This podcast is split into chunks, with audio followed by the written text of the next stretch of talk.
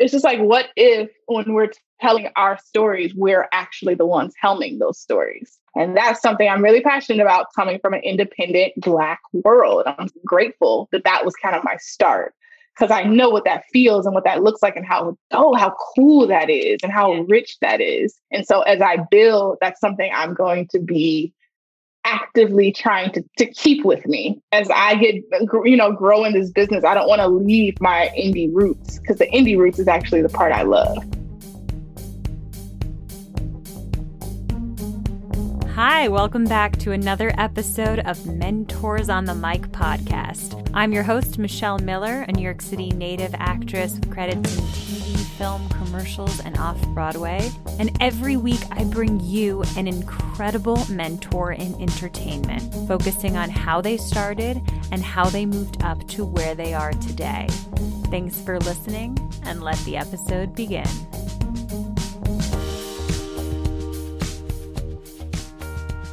Hi, everyone. Welcome to uh, another episode of Mentors on the Mic. Happy Mentor Monday. Our guest, our mentor this week is Winter Dunn. How phenomenal is that name? She does many, many different things, right? Which a lot of people in entertainment do, but she really takes it to another level. She works has worked on as a freelance director, a producer on many different projects, as an actor. And, you know, specifically, like we talk about this one project, which is a full-length feature film called Jezebel, which world premiered at two thousand nineteen South by Southwest Film Festival, with reviews including Critics' Pick by The Hollywood Reporter. That film was acquired by Ava DuVernay and is on Netflix, right? So we talk all about that experience, being at South by Southwest, what set her and her team apart. And in addition to filming and producing and directing, she also has worked as a producer and director for Condé Nast. So she produced and directed digital editorial content for the Condé Nast umbrella, including working on celebrity videos for Vanity Fair, Vogue, Architectural Digest, G Q, Allure. And maybe you've seen Kim and Kanye quiz each other in Architectural Digest, or you saw Billie Eilish on the same interview, the third year thing. I don't know if you've gone down that rabbit hole, but that for, that was for Vanity Fair. She worked on that. The seventy-three Questions with Gal Gadot, for instance, for Vogue, she worked on that. So she does so much, right? And currently, she is a directing fellow for Film Independent. They have this program called Project Involve, and she is working on it with them. It's such a fantastic fellowship, seemingly. It just sounds amazing. So we hear all about that, what she thinks of it, what she loves, and what she's getting out from, from that particular program. And I can't wait to introduce to you guys. So without further ado, here's Winter Dunn. Welcome to Mentors on the Mic. I appreciate you being here. And the first question I always like to ask is, what was your first role in entertainment? Yeah, so I've been in the arts my whole life. And so that's kind of a weird question sometimes for me, but I would say my first real job in this business, I was working as a P A um, for a very independent Black production company making web series in South L A. And I was like, there's Black people in L A. Like, this is before we've had all this, you know, Insecure, like all these shows representing us. I had never seen us. And so when I moved here, I was like, hey, I will do everything. Like, I will run around. I will get coffee. I, whatever you need, I'm here because I want to support the culture. But I, I also want to learn. I have a theater background. I have stage training, but I didn't really have too much production training. So how did you get it? How did you reach out to them? How did you find them? Yeah. So when I first moved out here, I remember I was like going to church in Hollywood, literally. And I walked out of the church and bumped into this girl, and she dropped her books. Like, she was like buying a book. And I was like, oh my God, like, talk about a meet cute. Like, it was adorable. And so we started talking, and she was like, well, me and a few girls, we met at an event, like an artist event through the church last week. So we're all going to walk up to Chipotle, like right there, and just have lunch. And do you want to come and hang out? I'm like, yeah, I just got here like two months ago. I know no one. So I walked down and met up with them. And while sitting, I started talking about what I wanted to do and some of the companies I was interested in. And then there was another girl who was just there, really quiet, sweet. And she was like, oh my God, like, I know the folks you're talking about. Like, I know these teams. And I was like, oh, okay, great. So me and her connected. Wow. Left, didn't see her again for months, didn't go back to the church for months. I was kind of bouncing around. Finally, I, I was just like, you know what? I want to work with these people. Like I, so I just started sending out cold emails and just trying to make myself available and around, you know? And I got an email back that said, hey, Winter, we're having a Valentine's Day screening event with like all the teams and the different cast members, like come through and just kind of meet everybody. It's like, great. I get there. The girl from that lunch who knew who I was talking about, she had gotten hired over the like four or five months that it passed since. I see her. I'm like, oh my God. She's like, girl, I responded to your email. Like that was me. That's really awesome. So it really was just like a, a kismet moment where I was like, wow, okay. Um, I always tell people when you're coming to a new city, a lot of it's going to be hard work. And a lot of it's going to be just putting yourself out there almost in every space you're in, just, you know, keeping it open and you just never know. Oh my God. I love that advice. Well, specifically also because I tell people all the time, like, like find your communities, like find people, obviously meet people wherever. But like, I always tell people, like, if you were lucky enough to go to school, like go through their alumni department. If you belong to a church, find a church, find a, like I'm a Jewish, so find a synagogue, like find anywhere where you can find a community where people like connect with you on something. Right. And then they, you know, then get to know them that way. It's not like a promise that they'll help you, but it's it's a start. It's a start and there's common ground. I think that's what it is. When you come to big cities and there's so many people, we're not really looking at each other like people. It's like you're just bumping into folks all day, every day. And it's a yeah. lot of stimulation. But if you can get yourself in a space where we can go, oh, my God, we actually connect on something, something that's true and authentic to who I am.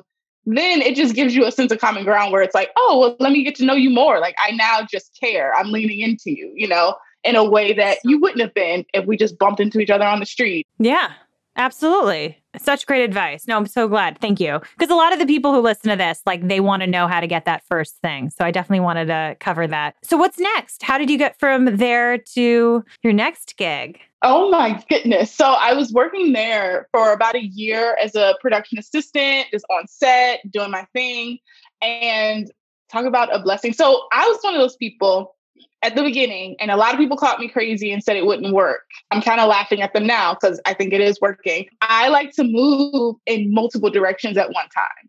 So when I came here, I was a theater trained actress, but also a, a dancer, but also a director. So I had all these things that I loved. Yeah. And everyone said, you have to choose one. And if you don't choose one, you'll never move forward because you got to choose one, get successful at that, then you can branch out. And that just didn't feel right to me. So at first I thought that would be acting. So I was only like auditioning, like doing the thing. And I felt so drained and so not like myself, you know, even the fact of like putting so much effort into what I look like every day. I was like, I don't care. Like, I don't care to be seen in this way every day. So I was like out doing acting stuff. I was on Facebook groups. I remember every morning, like it was my job, submitting myself for everything, like photo shoots for this company, BuzzFeed's doing a, a video about X Y Z, like every day.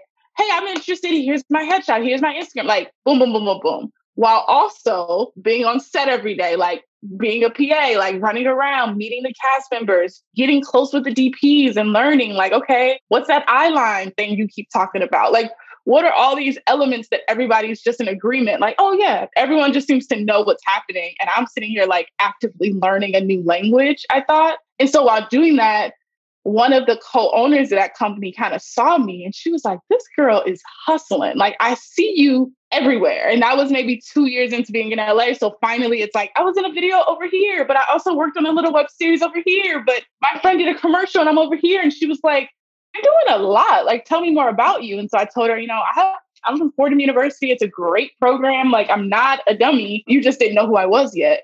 She was like, I just wrote a feature film. And it's my first feature.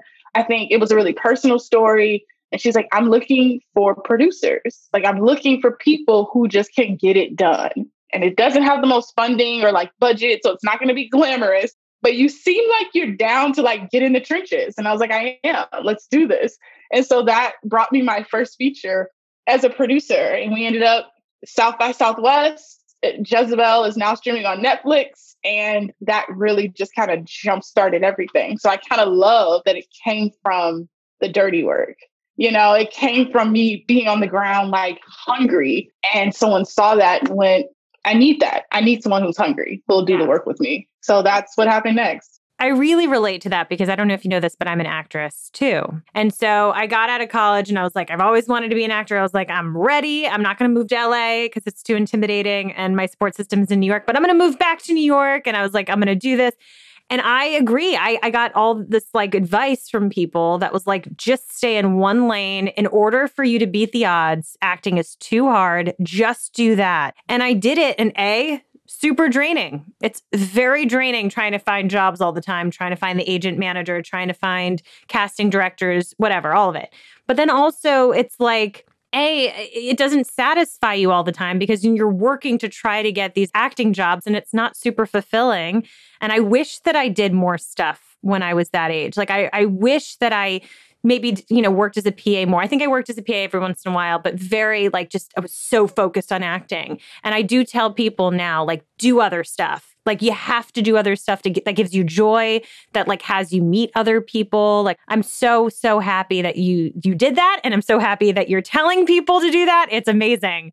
It's a game changer. And and for those actors out there, just a piece of advice, if you are getting on set, you might meet a little bit of ego, right? Like I think sometimes you're working with actors and you're like, I'm an actor too. And they're like, but I'm the actor today. It can hurt your, your you know, a bit of your ego, but I think we need our egos checked a little bit every now and then. You don't want to get up in this business and have the girl with the big head thinking everybody has to bow down to me and what I'm doing. There's something, there's a humility. It's like, do you want to tell stories or not? Right? That's what it should be. And if you want to act, that's the part you want to play in telling the story. That's beautiful. But I don't think it'll be a disservice to understand how the full story is being told or what the different roles of that story are, because that'll just make you a more considerate artist. When you do big book the, the big jobs, you'll show up with an understanding of where people are coming from, that it's not just about me. you know, I'm, I'm an important part, but it's not just about. I love that you said that. I've been really thinking a lot, like recently redefining for myself, like why I want to be an actor. And a lot of it is storytelling. It's like, I love that part of storytelling. So I'm so happy you said that. I just, I was like, I just wrote that down a few days ago.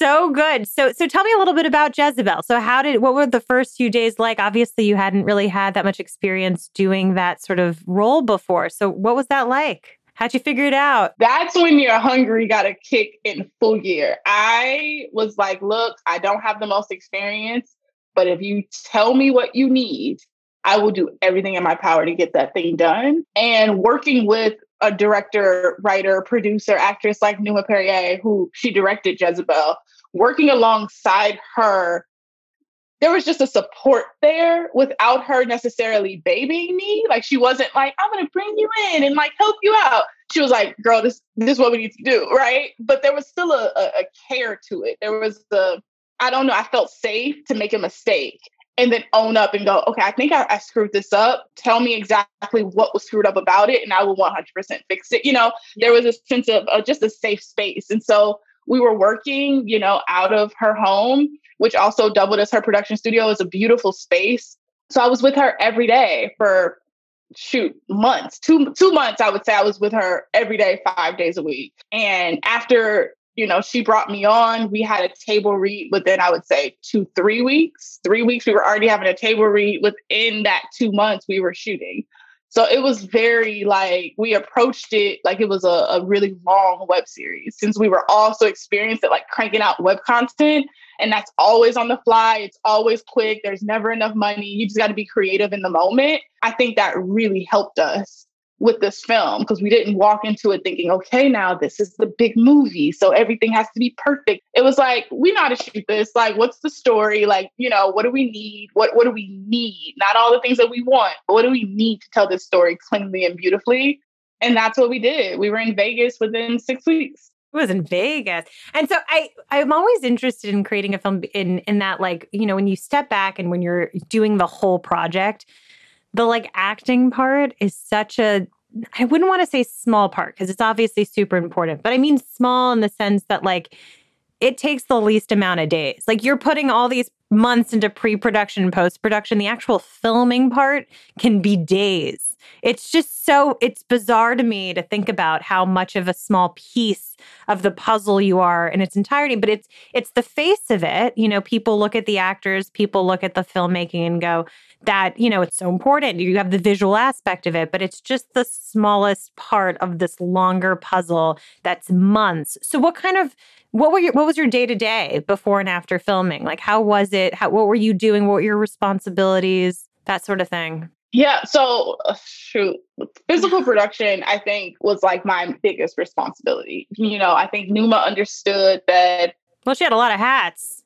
Like on the actual days of shooting, she's she's directing and she was in it, right? So it's like, yeah. So it was it was a lot, and I was also first A D'ing when we were on set. Huh. So at that point, I didn't honestly, I didn't have the the vocabulary even to really categorize what I needed to do, but in its simplest form, I needed to create a world that people can come play in, period. What is that world? We need a location. We need that house. We need the cameras. Like I'm it literally at that point, I'm a better producer now. I know how to prep and go, okay, this is what I know I'm going to need, and like how to organize that and even communicate that and like delegate different tasks and all yeah. those things.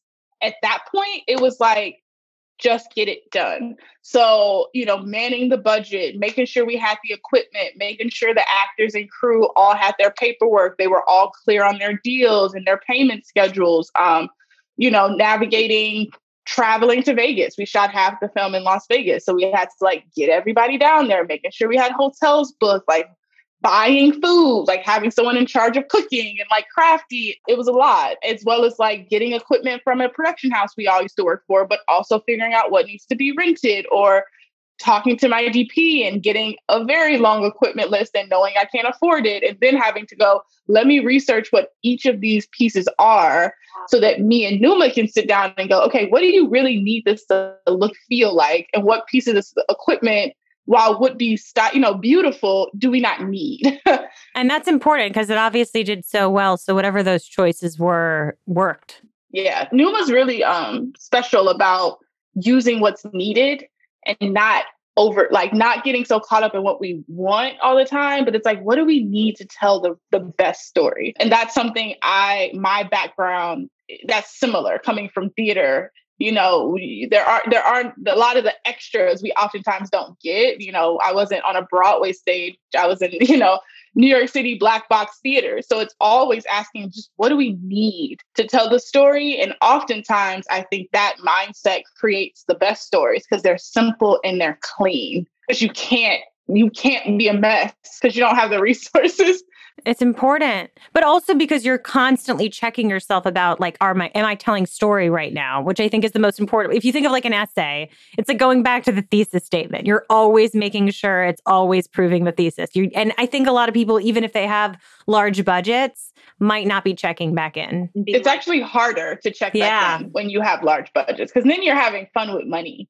You're like, ooh, and then we can do this. And then, wow, and we can have her fly. Like, you yeah. know, you just get so caught up. And then you sit back and you're like, wait, what was the story we were? And we've watched we've watched those those stories where we're like, what, what are we? Who's the audience they wanted to write this for? What's this story about? Are we still watching the same film? Like, what's going on? Right. We're all lost. We all we not we know those. We know those. There's just so much content right now. So you're seeing like everything all over the spectrum. So tell me, so obviously then post-production happened. How long was post-production approximately for Jezebel? A little over, what, a year? I would say a year and a half of post-production. I would say about a year and a half of post. And then there, that's when the festival, like festival started and like submitting and all that. So I, w- I want to say about two years, but I would say the actual post-post part of it was about a year and a half. Any choices in that one year that you felt took it over the top in terms of post-production? Like... color, like color editing, like all that stuff, like color, what's the word? It's color... Color correction? Correction. I was like, what's that second word? Yes, like color, cor- like anything in specific, you were like, we did this and it worked really well. Oh, yeah. I mean, post is where your film gets made. Pre-production is when you prepare for that film and you really like hone in on story. Obviously, shooting is where you actually get the pieces that you need to build a story. But post is when the story is actually is made. And that's why it can take so long and it's very expensive. I mean, yeah, I, even from, you know, editing choices and seeing like certain scenes were longer and going, actually the scene in like we have it. Like, we saw what we needed. We don't, you know, we don't need all that. And and once again, not to take any credit away from Numa, who directed the film, I think still being novice at that point, watching her make choices about her debut film and the way she was thinking about what was important and what it was really beautiful, honestly, to watch her and really support her and be like, okay, what are you confused about? So I can give you another set of eyes to say, I see the choice, or that's still unclear. So maybe we need to go back in and, you know, hone in different things. But yeah, I think the post is when the film really came together, and it's really, it's, I, I love it. It's beautiful. It's a beautiful process. Yeah. And so after that, then you're you're submitting all the festivals. Tell me about that. How is that process? How many film festivals did you submit to? How many did you travel for? I mean, this is prior to COVID. So yeah. So I don't remember how many That's okay. festivals yeah. we submitted to, but I will say our big kind of premiere at South by. So tell me about that. That's a big deal. That was a big deal. And and what was beautiful is that was always like on our dream board. Like, it was like, we want Jezebel at South by Southwest because they're so edgy and like mm-hmm. down to have fun. And it just fit Jezebel. We're like, South by Southwest has to be it, and Netflix has to be it. Like, and I remember sitting at that table with Numa at the very beginning and her being like, South by Southwest and Netflix. And I remember going, hell yeah. Like, I see that. That is, I see that. And for, for that to have happened, it, it really is just really special. But South by, we, we really took advantage. Like, the team, everyone came out. Production paid for like a, a few of the core members to fly out, but everyone was there. It felt like a family affair. We all had on like pink, neon type uh, bomber jackets. So all throughout the festival, people like knew when the Jezebel girls oh. were out. Like, so smart. Oh, yeah. It was like a moment. And I'll never forget it because it felt like a moment. We'd walk in and people would be like, oh my God, are those the Jezebel jackets? Like, wow. You know, and it worked. All of our screenings were sold out, like sold out plus. I remember one screening, there were like one hundred people that couldn't get in because, you know, there's small theaters around the city. That's a big deal. It's a big deal. And they gave us another screening that wasn't scheduled. So wow. it, it showed me once again, okay, there are so many ways to tell stories. The film is a story, but your press run and your festival run, those are stories too. And what story do you want to tell people when they physically see you at a festival, or even digitally or virtually? Like, what are they getting across from this story? And I think people immediately saw, one, it was helmed by Black women, which was important for all of us. Two, we were down to have fun. And we were playful. And it was like, this movie is fun. Like, when you see it, the main character isn't some down, distraught sex worker. She's a girl who's like empowered. Mm-hmm. Yeah, very empowered. And in Vegas, especially at that time, women had a, a resource that men didn't have.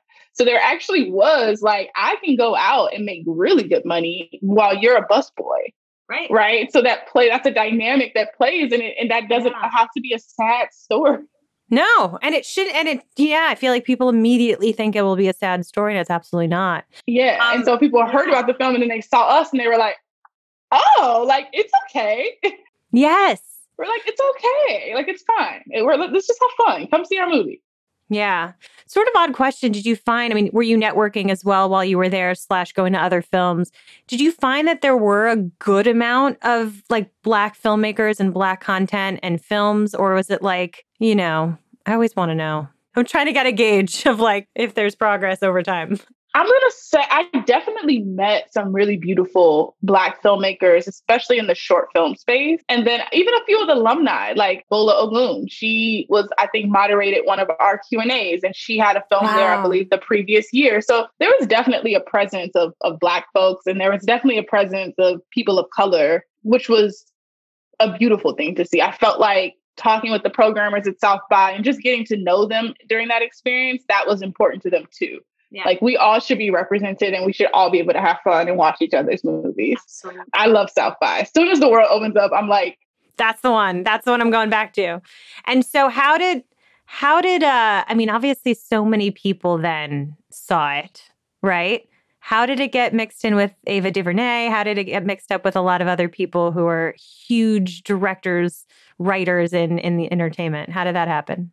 Oh, well, I think a lot of that did come from Well, you know, Numa had been in this in this city, in this town for a long time, right? She was making, she was one of the first people making Black web series, her and her partner at the time. So it wasn't like, she, even though this was her first feature, it's not like she came out of nowhere. I think, if anything, I came out of nowhere. Like, people were like, who the hell is this? Where did Winter come from? You know, but Numa had been around, and she had been building a, a, a her own community and her own network, and they were all growing and building, right? Because that's what you're supposed to do. So I kind of walked into a space or a community that she had spent all these years building. So when it came to getting on Netflix, I mean, her and Ava had already known each other, and not to say that that was like a sure thing from jump at all, no.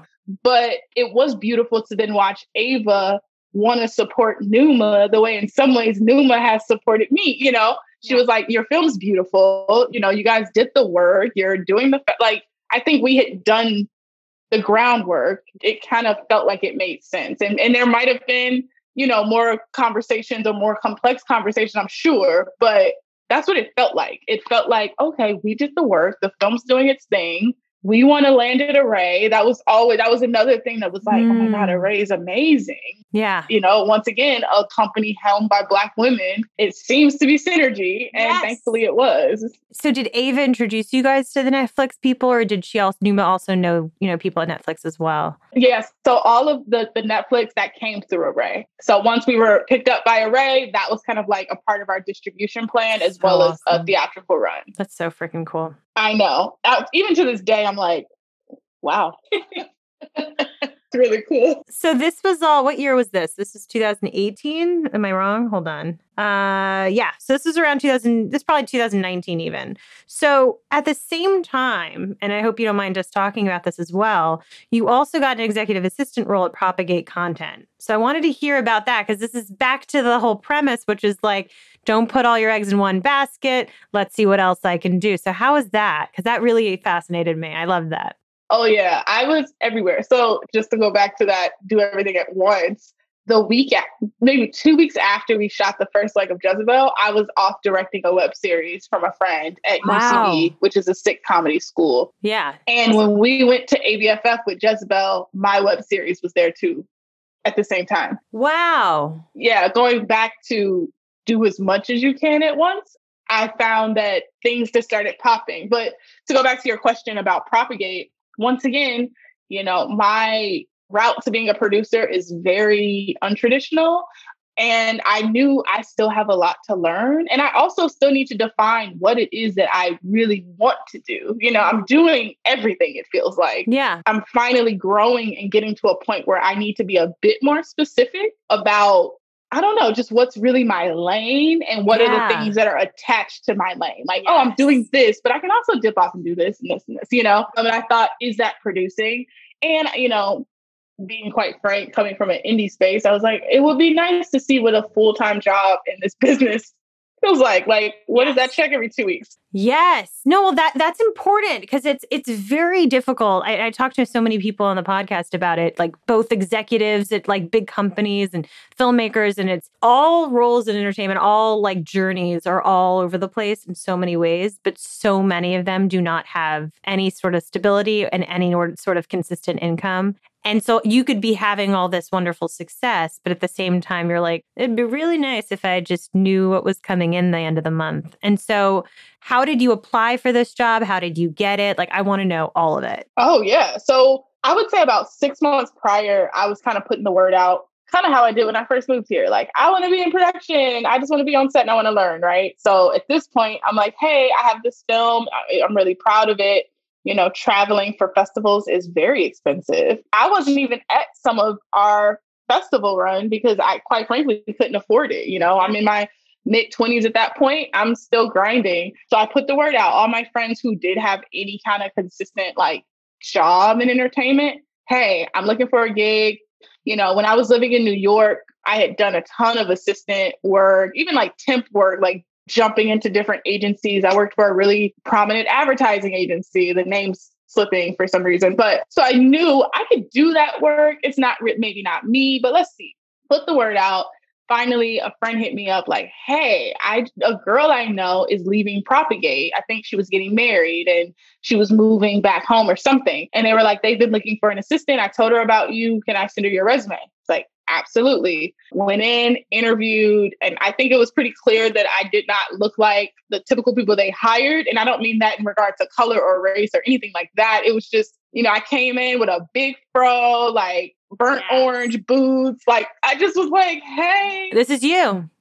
This is me. This is my experience. I have an independent, you know, film that's out. I've been producing independent content up to this point on, on the ground, like that type of worker, but I'm also educated and I'm smart. So once again, kind of how I approached Jezebel, like whatever it is that you need, if you explain to me clearly what it is you need, I'll get it done. Get it done. That I know I can do, even though I might not know the assistant language and lingo. Here I am. I was the executive assistant for the president of production and the C O O. So I was like, one ear is on all the lawyer calls and negotiation, taking notes. The other ear is on like payroll. And it was like so much. I had to deal with everyone's checks and making sure my boss signed everything and making sure that was like fully being paid. And, you know, Propagate's a big company. So there yeah. are several shows coming through, even down to like, do they have office space? Do we have a floor for them? Do they have a desk and a white, like, whew, that was a hard one. Mm-hmm. That was like a fifty-five hour a week job. And how long were you there for? Four weeks. Four weeks? Yeah. Yeah. Okay. Did not know that. So four weeks. And then what happened? So before I applied to Propagate, another friend was like, hey, someone at Condé Nast said they're looking for maybe new producers. Can I throw your name in the mix? Of course. I'm looking for a job. Interviewed. Seemed to go well. Had a second interview.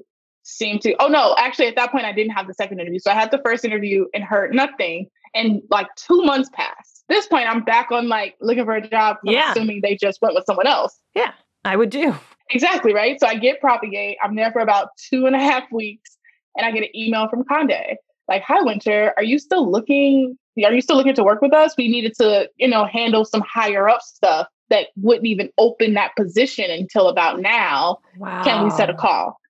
Of course. Went in, that's when I had my second interview. Mm. It really clicked, especially because they had a couple of different divisions, but especially when they were telling me about the editorial division, given my web series work yeah. and like how comfortable I was on set and talking to people and just kind of like not being stressed about the celebrity of it. It's yeah. like, I don't really care, you know, whatever. Did you put in two week notice at uh, at Propagate, or you kind of was just... Yep. So that was a short thing. So it was two weeks probably, and then you got this new job. Yeah, and I felt terrible. I went to her, went to my boss at the time, who was also an amazing woman of color who got it. Nice. And I was like, look, I interviewed for this months before this was even a- brought to me. I assumed it was a pass. I wouldn't even be here if I thought it was going to move through, but it has. I'm sorry. Like, I would do everything in my power to find you someone else. Like, you know, just trying yeah. to make her know, like, I didn't just slide in here for a check right. and then I'm like out, you know? Yeah. And she was like, you know what, Winter,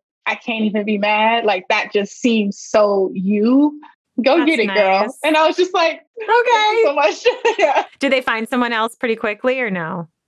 No. Eh, well, you know. They figured it out. Oh, I, yeah. I left them with many people interviewing. There were like three solid candidates. So it was like, there was someone. It was just a lot going on. And I think she didn't have the time to just like hire someone. So yeah. I think once I left that week, she was like, oh. Oh, yeah. We need to make this a priority. I need to like do a thing. So you were at Condé Nast. You were producer and director, and you still are.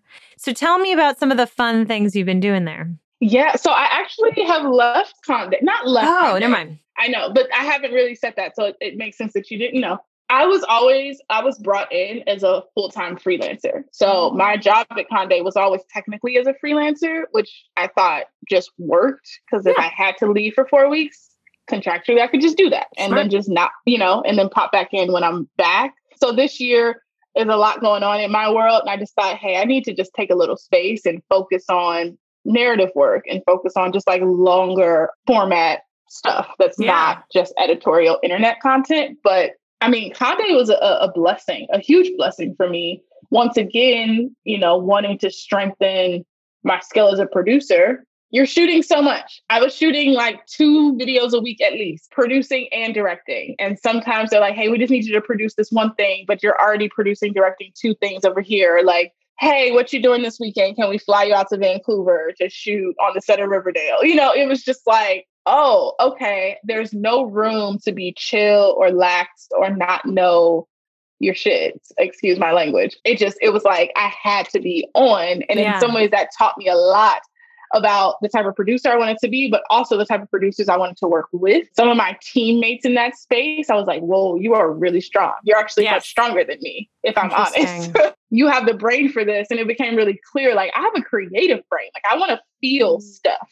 I don't want to just like knock out logistics. I want to touch fabric and go, that mm. color mixes well with this. Or, you know, I just wanted to touch, I don't know, I'm a yeah, director. Yeah. So I, I just want to be in it.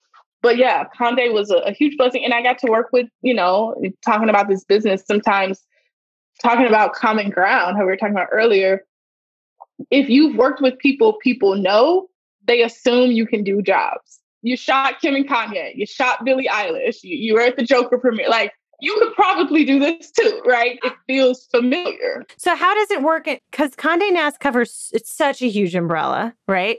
And so they have all these different like outlets. They have, you know, it's like it's like Vogue and Vanity Fair and um, I'm missing Allure G Q, and G Q, Allure, yeah. Architectural Digest. Like it's all these incredible. So do they go, we want this type of content. Okay, Winter, we need you to do this. Or is it like, were you able to be part of what that content would be about? Or were you just being like, okay, this is what we need. You can get it done. In some cases, a little bit of both. I would say making new content came a little later after they kind of trusted me. Each of those brands has a very clearly defined voice that a team of people spent a lot of time defining and like curating. And in terms of the content, a lot of those contents are shows, right? They don't feel like a show, but they are. It's like, it's essentially the same idea, but with a yeah. different celebrity content. So, or a different celebrity talent. So yeah, it was essentially getting assigned a shoot or hey, Winter, you know, so-and-so is going to come in and we think we could do a G Q concept, we could do an Allure concept, and we can do a Vanity Fair concept. Interesting. Yeah. So because we're all under the umbrella, we're all shooting for every brand just about, except like Bon Appétit, like that was all New York. Yeah. But it's like we're all working in all these brands. So essentially sometimes a, a celebrity can be plugged into different mm. spaces depending on what it was. So right. it was also really important to be able to execute a brand voice. That I was just thinking quickly. That you need to know their audience. You need to know like for every single one. And there's probably so many to be uh, mindful right. Like of. I would have days where I shot like four videos with the same talent, all different brands. So you're like, squeeze them in, shoot it out. Okay, rest in the green room. I have your Fiji. I have, you know, like making them feel supported and then running out and being like, all right, we need a thirty minute flip. G Q is like, wow. you know, you're just like cranking. What was like a couple of your favorite stories from that, from that time? Mm, I love shooting Zazie Beetz, her yes. getting ready with me for Vogue. I don't know. First of all, I thought it was really beautiful. I love just the way our D P was able to shoot that out. But I don't know. It was just something really special about being in West Hollywood with like a Black actress in a major film, getting her hair braided. And then the woman directing her, it was me. And I think when I walked in, not to put any words into her team's mouth, but I do think there was like a, oh, hey. Yeah, I imagine. Not every Black woman wants someone shooting them getting ready. Because that True. Is a really intimate space. So it was really dope to be like, girl, I get it. I will never shoot you in a way that's not flattering. And I yeah. know that there are certain things that we don't find flattering that people outside of our community might not be aware of. and, and that's so important. I was talking about this recently the other day where it's like, it's important that like the storytellers are authentic, right? And that you're telling a story because so often you have white people, I'm just going to say, you have white people creating content and putting stories out there where they have no idea how that person sounds, how that person lives. You know, I was talking recently about the, I don't know if I'm going to include all this, but like, I was talking recently about the idea of like how often, you know, people of color are made to be street in certain content. And they're like, you have no idea what street looks like. That's not street. That's not what that sounds like at all. Like you can tell when it's right, of course. And we're talking about like white people, but it can really be anybody. But you can yeah, tell yeah. when it's a white voice speaking through a Black body in a piece. You're like, yeah, you cast the Black guy, but he would, he didn't say that. And all it takes is you need one, at least one person of color. All you need is one person at least be like, that doesn't sound right. Mm-hmm. Like we need we need to do X, Y, and Z. At least one person. And so sometimes they just don't even have that. So which is crazy because imagine insane. if if we're telling Black stories, it's not just one. What if the director's coming from the community? But then I still have my very limited experience of Blackness. Exactly. And you have to be the sole represent, like, present, like a representative of that, of that right. like, whole, it's insane. Exactly. And it's like, what if my producer was also a person of color who could go, oh, but actually, let's think about this, guys. And like, what if the D P's like, it's just like, what if when we're telling our stories, we're actually the ones helming those stories?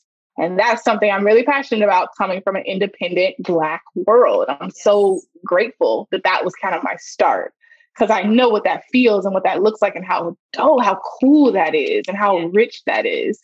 And so as I build, that's something I'm going to be actively trying to keep with me. As I get grow in this business, I don't want to leave my indie roots because the indie roots is actually the part I love. That's the good stuff. Yeah. Well, so just to sort of culminate that journey then. So what's going on now? What are, you know, if, if you're working on anything, what are you working on? If not, like, what are you hoping to work on? What are you sort of narrowing down as like, this is important to me. This is what I want to put out there. Totally. Yeah. Well, I just, my, my short film Junebug has been killing it. So uh, we just got distribution through FoxSoul, A, a series called FoxSoul Screening Room. So now we're streaming on Tubi, which is like so exciting. Congratulations. Thank you. And I am also a directing fellow for Project Involve. So right now, that's my world. I'm developing or helping to develop five short films, and I'll be shooting one of them in the summer. Yeah, that's what I'm focused on. And I'm also creating a lot of new I P for myself. I've never put writer